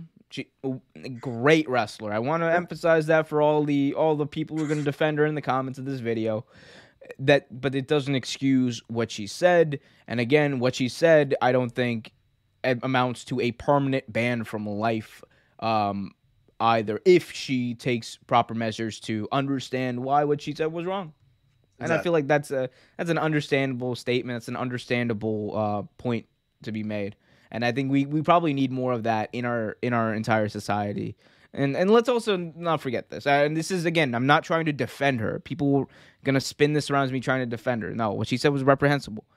She was also she's also fairly young. She's 20 she's yeah. what 23, 24 right now. Yeah. Again, she's an adult. She's grown grown ass woman, but she but a lot of this happened apparently when she was coming up. So that kind of plays into maybe the immaturity factor plays into it as well. You just gotta. I I'm just one of those people. I hope and pray people get better uh, as they get older. So there's right. some people who do, and they work past those type of problems, and they actually help remedy problems that um that come up with other people in the locker room over time. And there's some people that don't move forward from that. Um, what Tessa Blanchard is, hope maybe we'll find out with the revival of WoW. Hope so. I, I definitely do hope so. I hope so too. I hope so too. Um, let's go to the chat real quick, where uh, CC has just noticed that my hat has turned around, and just for you, CC, it's going right back the way the other way, so you can see the wonderful logo of the leaders of the AFC North, the Baltimore Ravens. Um, CC also says, uh, "I don't think he knows what to think." I'm assuming that's about uh, the Jaylon Smith news. Yeah, yeah. Ryan Woodridge in the chat says, "Hi, bro. What did you thought of the draft last night? What superstar will break out from the draft?" So we covered the draft actually earlier on this episode. So Ryan, you can actually go back and watch that um, either right now if you want to, or you know after this ends, after the show ends. But we covered that at nauseum. The person who I personally think is going to be the big breakout star uh, is going to be.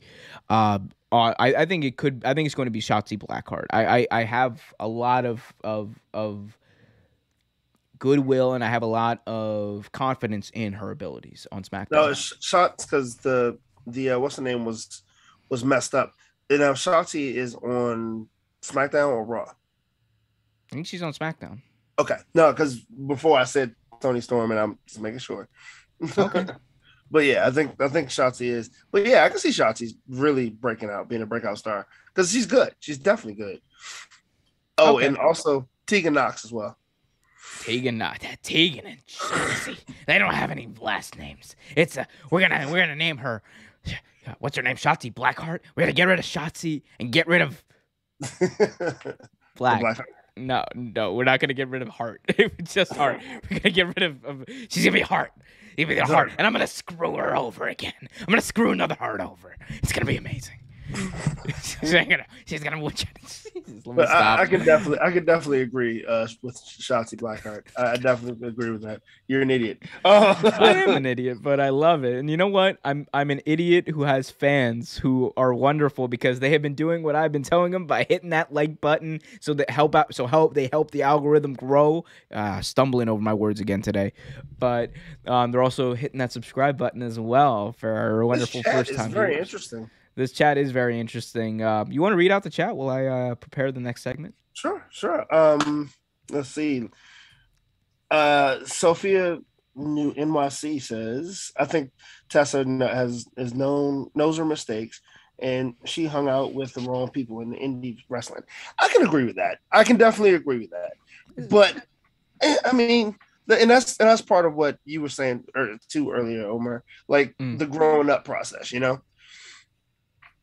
Yeah, yeah, yeah. It, it's it's to be seen. Again, I'm not going to, I'm not going to like you know, it, it's not. Nor is it really my place w- with this to be like, oh, she's done forever from life. Oh no, That's- no, because I, no. don't think that's true, and, and and I know you don't either. But it's just, and it's not our place to speculate something like that. But let's just hope That's like for the locker room to decide. I think we can both agree on this. Yeah, for the locker room to decide. Exactly. Um, Sophia NYC, Ryan. The only thing I can personally tell you, Jacob Fatu Fatu is going to WWE after he drops the belt for uh, Alex Hammerstone. I don't think he's going. I don't think he's going to WWE. No, bro. Yeah, I don't think so. Mr. MLW, how dare you? Oh. Mm-mm, mm-mm. No, no, no, no, no, no, no.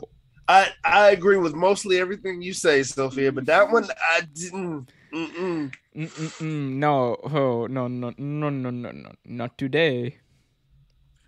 Okay, and uh, she says she says Liv Morgan should should have been the NXT breakout star before Shotzi and Tegan. Liv, Liv Morgan hasn't been in NXT for like five years. It's no, been she hasn't, but she, she should definitely be a breakout star. They should definitely use her more in it. She's she was a breakout star this summer. She was she should have won Money in the Bank. I don't know She why should've. she didn't. They built up She the entire match. should've. The entire match was built up for Liv Morgan to win, and then they were just like, "We're gonna give it to to to who won it? I can't even remember. Um, they oh yeah. Nikki Ash. I just, there you go. I literally That's why I forgot. I, was like, wait, oh wait, yeah, yeah. Then yeah, I was yeah. like, oh, super Nikki, Money in the Bank. Yes, love you, Nikki Cross. But man, Nikki Ash. Uh, last comment before we move on to our next segment. Trevor, it was a time. Oh, Trevor, it was a time. Beer money. Robert Roode and James Storm was caught by racial slur. So there was a time where that happened. I don't I don't remember hearing about that. Maybe I don't remember hearing. I, I don't remember hearing. sure-. I, I I won't doubt it. You know, I'm not gonna sit here and doubt it because anything can happen. But you know, Interesting. Interesting. We'll uh, we'll get our uh, professional fact checkers um on that because that's in, that I've never I haven't heard about. Uh at least yeah, I haven't heard about either of those. Interesting. Anyway, let's move on and talk about uh AEW. Let's get into some AEW news because they always got something fun going on. With something fun going on all elite.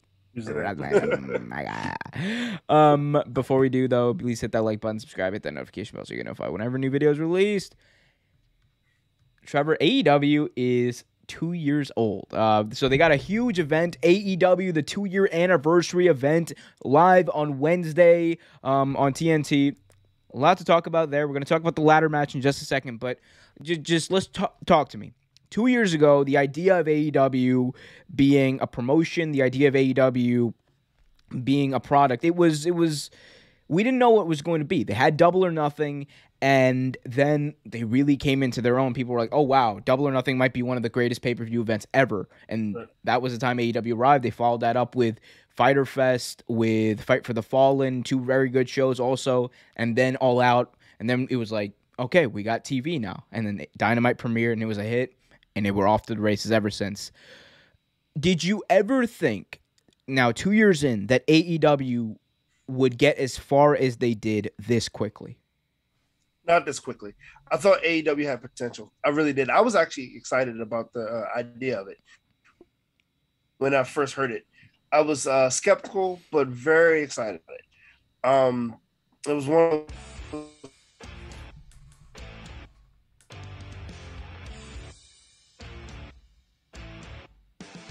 things where you're like, oh, another promotion. Dale, you wanted something else to watch. And so I was really, really happy to hear about it. I just didn't think it would be be this fast, be be where they are this fast. Stuff.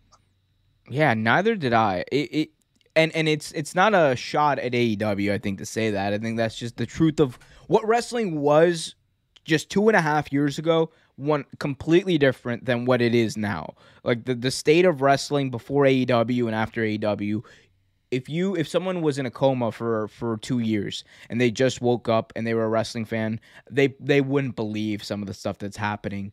Um, just on either show at Oh, this no. point, honestly, it, it, it's just it's so jarring to think how far wrestling has come because not only it's not only AEW, you have MLW coming up, you have the return of WoW, you have uh, you know uh, New Japan sending their stars to AEW, Impact and and and NWA and AEW working together. The for, Forbidden Door is wide the fuck open. The only missing party eh, and the only the only uh, loser at this point is WWE. They're not invited to the party. Um, Not or at they're too cool for the party. But in all seriousness, I think that AEW it this has gone well and above, well and and beyond what anyone thought it, it could be. And but the thing is, I think when you watch that first TV show, when AEW Dynamite premiered, and and it came on, there was an excitement about it. There was an excitement about the uncertainty. There was an excitement about the the what it could be and and what it would look like. And the second it premiered, we were like, "Oh, this is this is real." Uh, you know, Du- Double or Nothing was great, and the productions were great. All Out, all that stuff was great. But you, we were waiting to see what they would be like week in, week out on TV. And the second they they premiered in DC, you and I were at that show it was. it was it was great. It was we we knew that oh it's gonna be off to the races here for this company, and it was a ride. People didn't really think about oh what are they gonna be two years from now. It was just people went along for the ride and they enjoyed it, and it's been fruitful enough for them to get a contract renewal. So Yeah. I mean, it was one of those things where most people had never seen. I'd never seen anything like that before. A pro, a big time promotion with an indie feel. I we never really felt anything like that. I mean, NXT, yeah, but not like to scale that AEW is. It was just, it was just awesome. Off the, you know, a watch. It was the the you were there that night, like you said.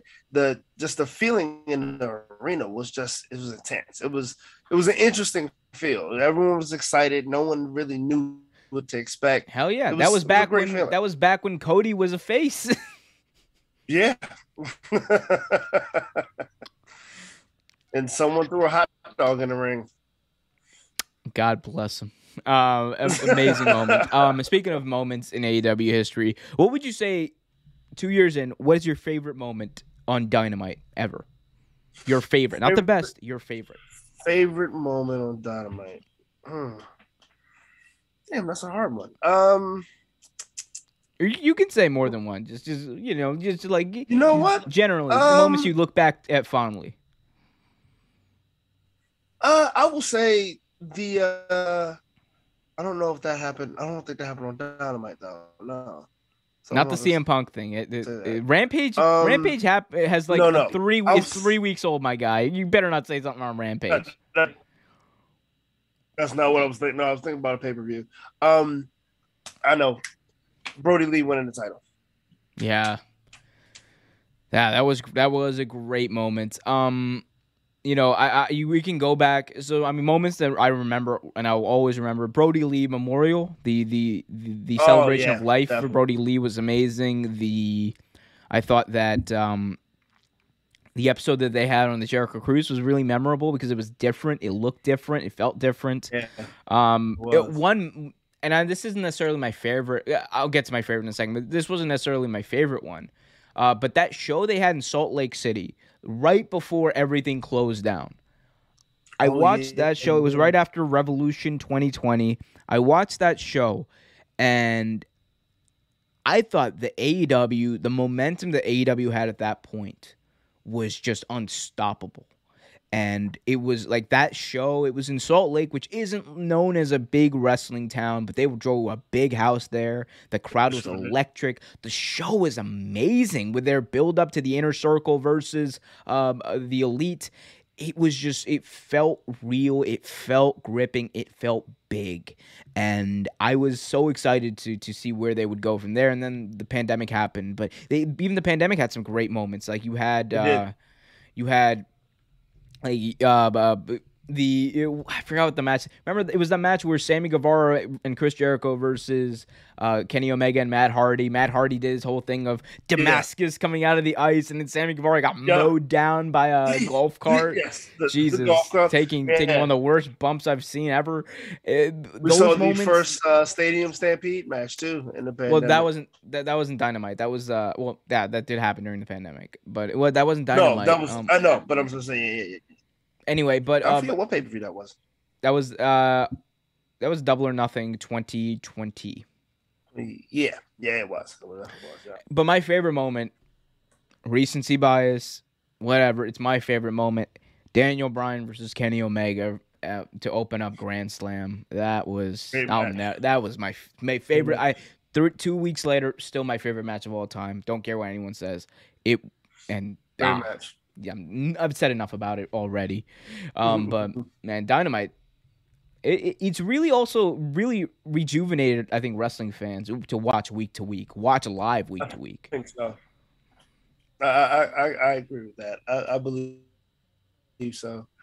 I believe wrestling fans have a lot to look forward to now. I mean, have a lot to watch as well, and um, are probably strained by all the wrestling they've been taking in the past couple weeks. But it's definitely a lot to watch. Wrestling is at a good place right now. God damn it, pal! What is wrestling? I'm a, I'm a sports entertainer. I'll have you know, we're gonna have we're gonna have a a, a, a bottle of Geritol on a pole. Jesus. I don't know, man. Vince is. I'm gonna rip up the script and we're gonna have Geritol on a pole match. to demonetize so quick. I'm not even gonna lie to you. I don't. I'm not gonna lie to you. I heard that on a. I heard that on like a a, a, a shoot interview once. I have no idea what it actually is. No, Geritol? Did I say something like bad? No, is you didn't. Actually, I, f- I don't know how to explain it to you, but yeah, you didn't Um, say anything bad. I'm looking it up right now. Geritol is a United States trademark name for vari- various dietary supplements, past, Yeah. present. Uh, Geritol is brand name vitamin. Okay, so it's a vitamin. That's not too bad. That's It's not, not- too bad. It's a vitamin. Yeah, well, what am That's what I I? said. There's nothing wrong It- with what you said. It's used to it's used to treat iron poor blood. Yeah, you know what? I not demonetized for saying that specifically. I, I, I have been. I mean, we've definitely been demonetized for saying other stuff on this on this stream, but sure. Yeah. but if you want to help us uh, help us with that and, and because of our potty mouths we will never be monetized if you want to help us out head on over to patreon.com forward slash real take sports again patreon.com forward slash real take sports to join that five dollar a month or above club help us help the channel grow help me finance things like this wonderful mic that I paid for my money. Um, and uh, no, but no. Also, you get access to exclusive videos. Uh, we have one dropping on Thursday that is going to be a fun video. It's going to be counting down some of the best moments in WrestleMania, uh, biggest moments in WrestleMania history. So check that out. That's going to be dropping Thursday on exclusively on Patreon. It's not going to be available on YouTube for a while. So you can have exclusive access to that. You can have exclusive access to much more stuff on patreon.com forward slash real take sports moving forward. Um, it's not only going to be wrestling stuff, it's going to be sports related stuff as well for the other podcast I do. So check that out. But also hit that like button and subscribe, guys. Um, uh, that's the best way for you to support. Hit that like button and subscribe. Uh, anyway. Trev, Trev, Trev, you ready to talk about? Uh, there's a show, by the way, on Wednesday. In, in, case I, I didn't mention that, I might have forgotten to mention that. There's a there's a wrestling show on Dynamite on Wednesday, and it is going to have one heck of a match to to I believe be be in the main event. Uh, is it the main event? It should be. I'm not sure if it is though. It should be. I'm the main event, pal. Um. let's talk about it before I do another Vince impression. I've already promised no more Vince impressions. I've put the kibosh on that promise. That promise is bullshit. Don't take my word for anything. Um, anyway, let's talk about it. Um, so AEW Dynamite, the two year anniversary, is going to have a casino ladder match to determine the number one contender for Kenny Omega's AEW World Championship. The match is going to feature some of the most prominent players. It's a stacked match, by the way. Some of the most prominent players in All Elite Wrestling Pac versus Andrade versus Orange Cassidy versus Jon Moxley versus Matt Hardy versus Lance Archer.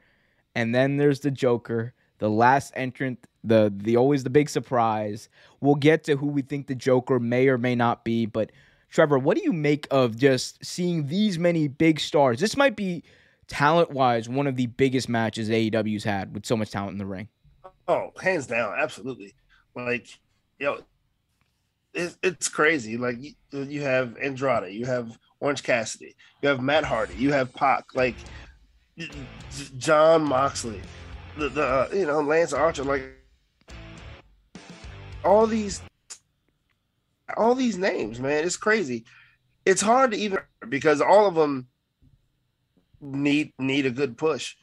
Like at this point, all of them need a good push. Even though I think Moxley can, Moxley's one of those wrestlers that can really keep, continue to wrestle without a title. Like he, he really does not need the belt to be successful. Dude, he, his he's having nice like the feud of the century with the entire country of Japan right now. Yep. and um he has a he has a another what a, a, Texas death match coming up soon, if I'm not mistaken, or Street Fight oh, Yeah, yeah, with uh, your boy over here from uh from Suzuki-gun uh Lance Archer. But yeah. But this match is gonna be great. Yep, yep. So it's gonna be fun, man. Fun to watch. I cannot. Yeah, I can't wait to see Orange Cassidy and and Lance Archer do, or sorry, Orange Cassidy and John Moxley do something. That is going to be an interesting. Yeah, I've been spot. waiting to see that for a while, actually. Like, like I want to see how I feel like Moxley would, would. He's like the perfect kind of kind of. I don't want to say foil, but but but person to play off that with. I think that's going to be interesting. Yeah, um, but this is just a big match, man. Pac. These are matchups that we again, these are kind of dream matchups within AEW that we want to see happen. Like even I would like to see Pac versus Andrade. I want to see Pac again. I want to see Pac versus Lance Archer. I want to see Pac versus Orange Cassidy again. Like like these are some good matches. Yeah, I would love to see. see a redo of Pac versus Orange Cassidy. Pac versus Mox. Um, uh, yeah. main event there, pal. Um, but that being said, there is a Joker card as well. A lot of speculation as to who it will be but a lot of the speculation I, I believe has been wrong, and you'll find out why in just a second. But Trevor, what do you think about this Joker card? Who should it be, and who will it be? Uh, I don't. You know what? I don't know. Ooh, interesting. You- I have no Yes. idea. I, I like I I think mm, 'cause- okay, so there's a lot of speculation, right? Sorry. Windham Rotunda will be showing up soon. And he's one that could be it. I don't think he is. Has been talking a lot of trash. I don't think that's I don't think it's him. yeah, uh, there's Honestly, who I think it could be, it could either be Lio Rush again Lio Rush for the double the double time, a two time Joker. Um, or it could be I think we're starting to lose you Um, a little bit, Trevor. yeah no i'm not sure what's going on Yeah, I'm not sure what's going on either, but um, uh, well, here's what I'll say. I, I heard you mention Windham. I heard you mention Lio Rush. I think that they're those are interesting names. A lot of people say, oh, it might be it might be Bray Wyatt, it might be Braun Strowman because he's been kind of linked to AEW. There's one obvious person here who it's going to be. It is 100% going to be the Hangman Adam Page. page yeah. This is the best way to have Adam Page back in the main event scene, back in the title picture, back in this this this role as as Kenny Omega's uh, foil, back in this place where Kenny Omega is uh is the only thing standing in between him and his final goal, which is the world title. It is the culmination of literally two years of storytelling and there's no better way. Hangman Adam Page, a double or nothing uh, 2020 or 2019 AEW's first ever pay per view comes out, first ever match in AEW history, wins it as the Joker in the Casino Battle Royale. No, it, there's poetic justice if. Uh, Hangman Adam Page ends up winning back another chance at the AEW World Title with a win in a casino uh, type of match. It makes too much sense. The build up for for full gear has already started and there is just no better person who is right there that makes sense that's going to be a threat to Kenny Omega's title than the Hangman Adam Page. I understand people want to say Bray Wyatt, Braun Strowman, just to see big surprises. It ain't no surprise, man. Wednesday night, AEW's two year anniversary, we're gonna see some cowboy shit. Yeah that that's kind of what i was saying when i got cut off but yeah i agree i totally agree adam page Yeah, I agree too. Hopefully, you guys agree as well. If you don't, hit that like button. If you do, hit that like button. Either way, you're hitting that like button. Um, uh, helping out the algorithm and all that. still with you? You- Uh, you- you're breaking up still a little bit, buddy, but it's okay. Um, we're we're just about at the end here. Um, let let's go through and read some of these chats though. So Sophia in the chat says, "Oh, here we go. The Joker in the Casino Battle Royale." Is either, or sorry, the casino ladder match. Sorry, the Joker in the casino ladder match is either Buddy Matthews or Adam Page or maybe Ospreay. But my honest opinion, it's Adam Page. But we don't know when his wife is due. I believe they already had their child, if I'm not mistaken. I, I believe I already read about that. Um, but I, I think he's on paternity leave because any any proper company, any good company, Right. g- gives you paternity leave so you can take care of your child in the first few months. Um, but we'll see. Maybe he's ready to come back. If he's if he is great, if he's not, take time. It's okay. We got plenty of time, plenty of matches to see, and Adam Page will always be there for us. Um, Trevor and Omer, I want to talk about uh, this real quick. Jeff Hardy should turn heel and bringing back the Willow as his heel gimmick. uh, will it be bad? then Vince McMahon could own it. Mm, no, well, I mean, Vince would try to own it, but but he would be. It, but Jeff Hardy's smart enough to sue him, and actually not even sue him, just th- just argue it, and then just be like, just file the paperwork, and then Vince will give up. That that's literally WWE's mo. They try to strong arm you with these trademarks. They try to do it with Keith Lee. They try to do it with Chelsea Green. It doesn't work because they don't have a leg to stand on. They just hope you're scared of the potential litigation. That's it. Um, but Vince won't own it. Willow though in WWE would be That'd be interesting. far out. Uh, that's what I'll say about that, man. Willow, uh, Willow and TNA was something, but Ah, too bad EC3 is not there. I want to see EC3 battle uh, the Willow again. yeah, yeah. Um. Anyway, uh, let's continue with the chat. Uh, but Sophia says it's either Buddy Matthews or Hangman Adam Page, but my true opinion is it's Page. Matthews actually teased the Joker card emoji on Twitter. Everyone's teasing everything on Twitter. These it just froze, Trevor. I don't know if you saw that. It froze for a second just on your Yeah. you smiling, like ear to ear, big cheesy smile. Yeah, that's it okay. looked very creepy. It was very creepy. That's gonna be like your. Uh, that's got to be our next. Sorry uh, about the connection. I don't know what the fuck's going on. yeah, it's it's okay. I mean, I checked. It, it doesn't seem to be my side. It might just be Zoom side. out. Um, yeah, who who knows? Anyway, um, let's, let's end these chats here. It's definitely Page or Buddy because he literally deleted the tweet um that Tony announced. Yeah, I think it's gonna be Page. I, I, I could it be Buddy Matthews? Of course it could be. It could be anyone. Could be me. You don't know. But there could be 99.9999999999999% chance it is the Hangman Adam Page showing up to the 2-year anniversary of Dynamite to do some cowboy shit. Cowboy shit. Cowboy shit. You know what's not some cowboy shit? This drama that's been going on with the EVPs of AEW. What's going on here, Trevor? My God, children's like, no, I'm just playing, guys. um, no, no, but uh, there is a story here. So, Fightful reported earlier this month that there was an apparently a little bit of a rift between the EVPs of All Elite Wrestling, the Elite being uh being Kenny Omega, the Young Bucks. They were kind of their own group. Cody was more so on the outside looking in. There's no necessarily ill will between the the two sides, but they're just not as close as they used to be. Now, let that be what it may. It talked about a rift. It also talked about how the fact that AEW in AEW rather the EVPs are kind of EVPs in name only. They're no they don't really have control of booking decisions. And Dave Meltzer of uh, the Wrestling Observer also added this tidbit when uh, on his show on Wrestling Observer Radio. He said, "quote It is a story from December 18th, 2019, from almost two years ago when Tony Khan took over the book or took the book over. Tony Khan has always been the booker. He discussed stuff with all of the EVPs. They're all in discussions, but Tony makes the final call.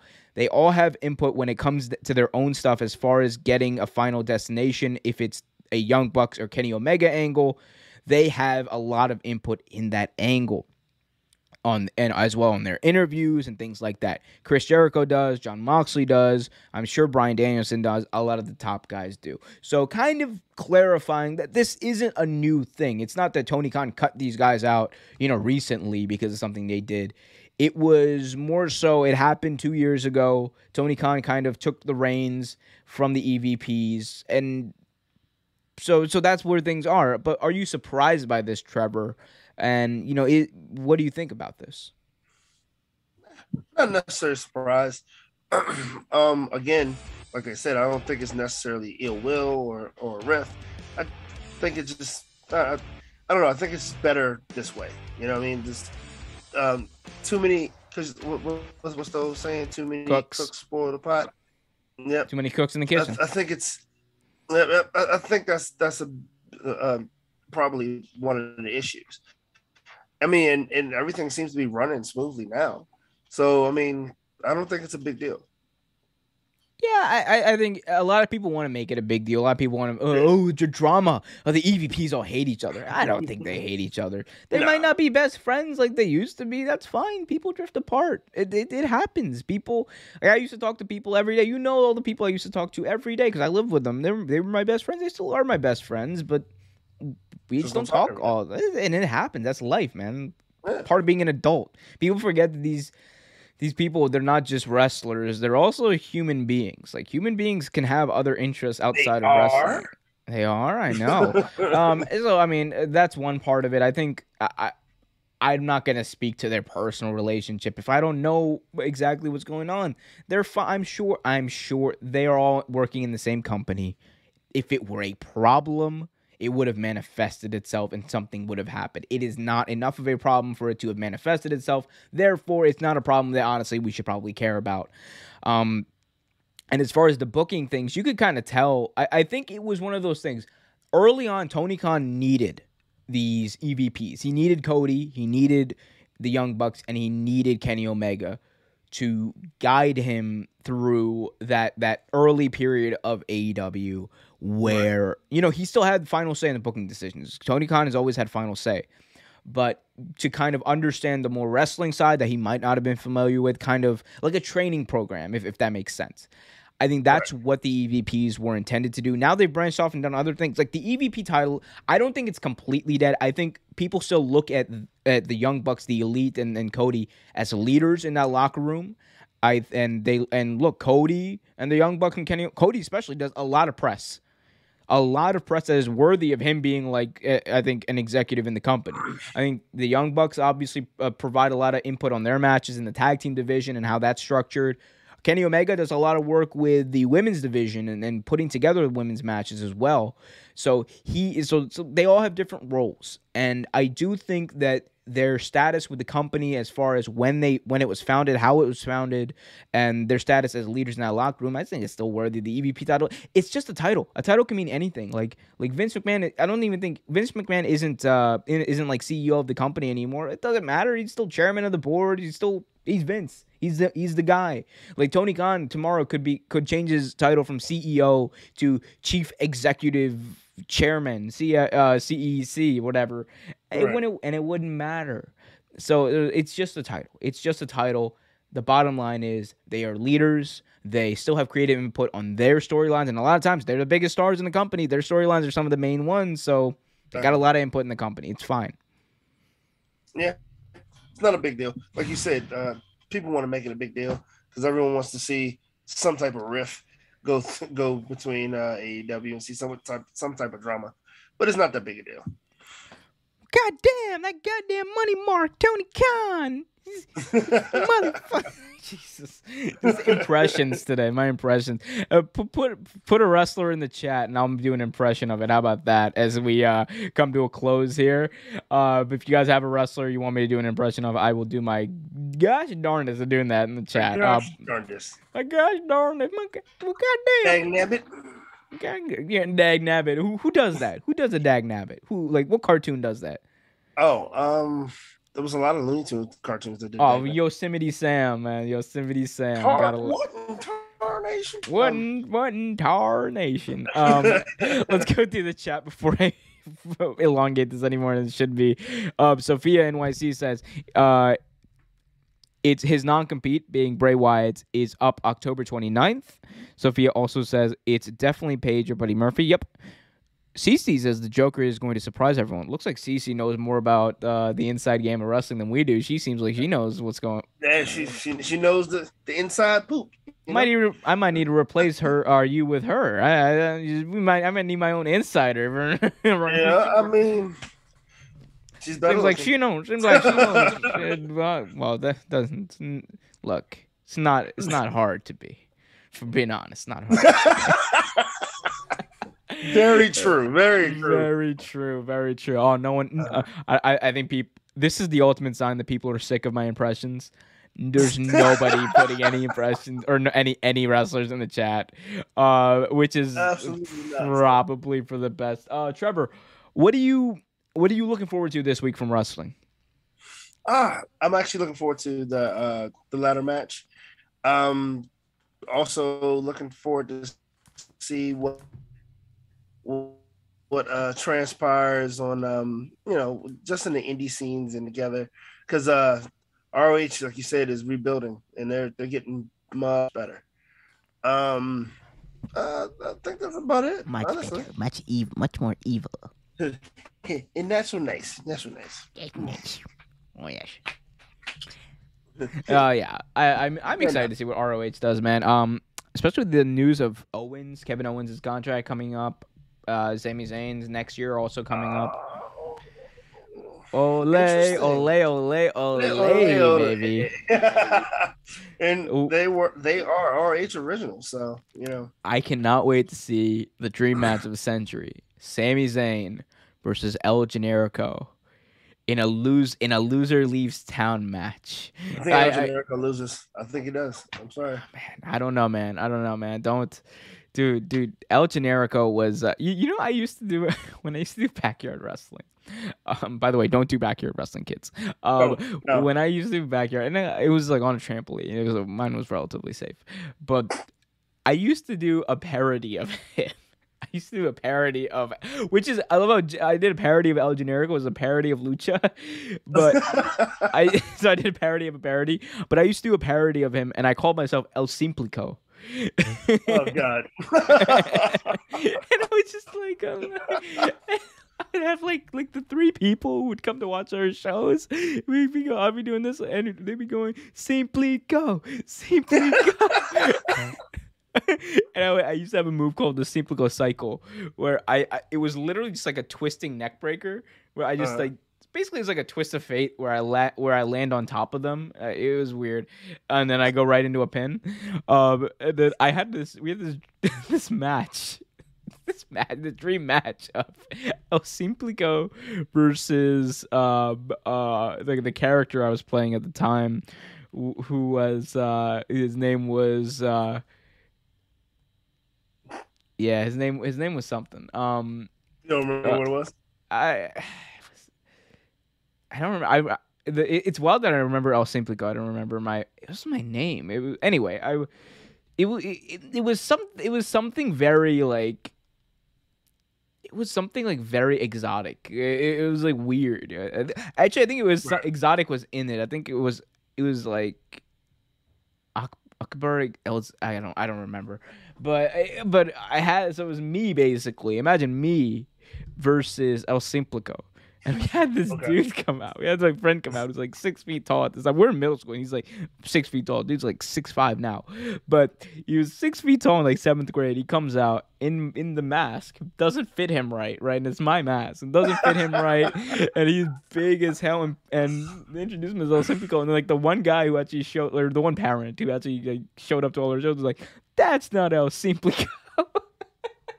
like loud as hell. and, and and I was like, yes, it is. Look at him. he was so yeah. Why did you think that was a good idea?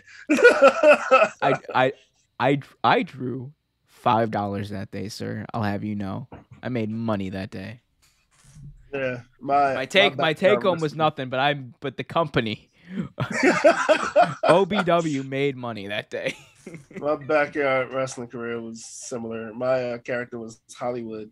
He was based off of Rick Rude and Shawn Michaels. it's like oh, got on his way to the ring, Hollywood.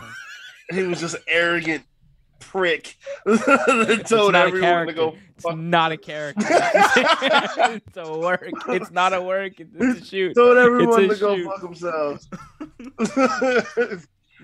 oh man, it was when my hair was longer too. It was kind of funny.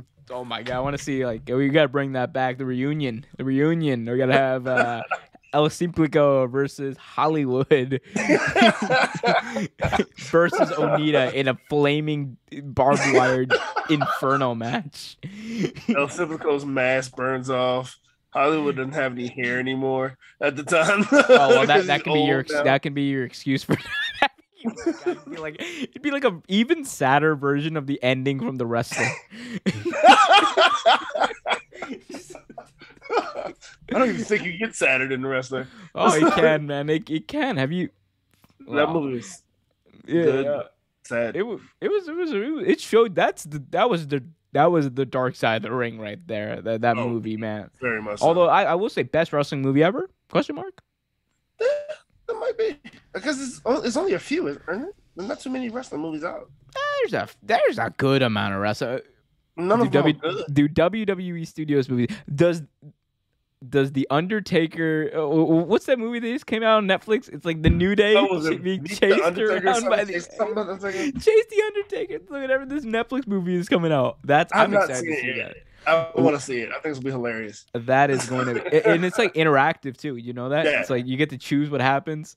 I'm just Oh, like, dude, what? This is this is this is what what uh, uh, Nick Khan meant by we are we are we make movies. We are literally. Which I'm not opposed to the idea of wrestling being in movies. You know, non-canon no, no, no. I think it's cool. Just do it right.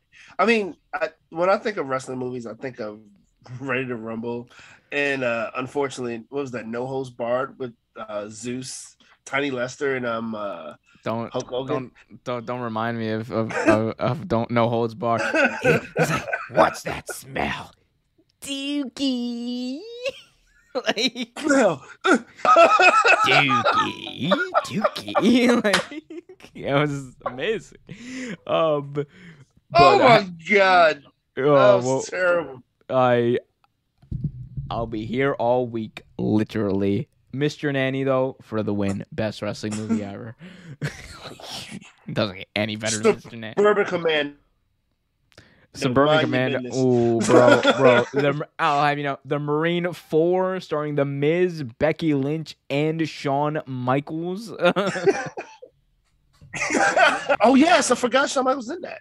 Yeah, bro. They- Yes. so, That was- four mo- four movies in, they finally killed off the uh, the, the Miz's character. Thank God. Or 12, 12 rounds, twelve rounds two reloaded. Oh, bro, those WWE Studios movies are amazing. Like, I will say, this, The the the uh, Jon Moxley wasn't bad. Mm, yeah. Oh, there was one that was really bad. Um, the, the one with Dolph Ziggler. I forgot which one it was. It was really bad. Uh, it was Oh my god. Like I, I, we could have shot that movie. Like I got a better camera. Than that, right? It's hilarious. I could, I got a better camera than they do. I got 4K on this baby. Like, it's yeah. It's terrible. You know it's not terrible.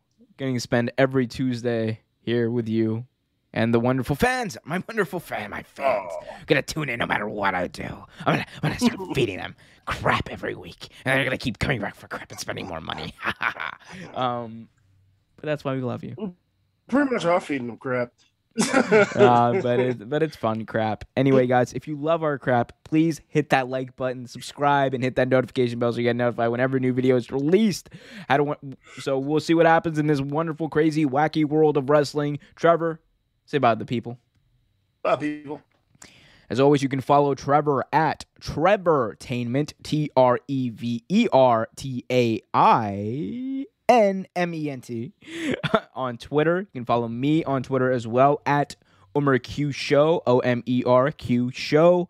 You can also keep the conversation going by following us on Facebook, Twitter, and Instagram at Real Take Sports. Go heading on over to patreon.com forward slash Real Take Sports to get access to exclusive content, also helping us grow as well. Until then, keep it real, everyone. We'll see you next week.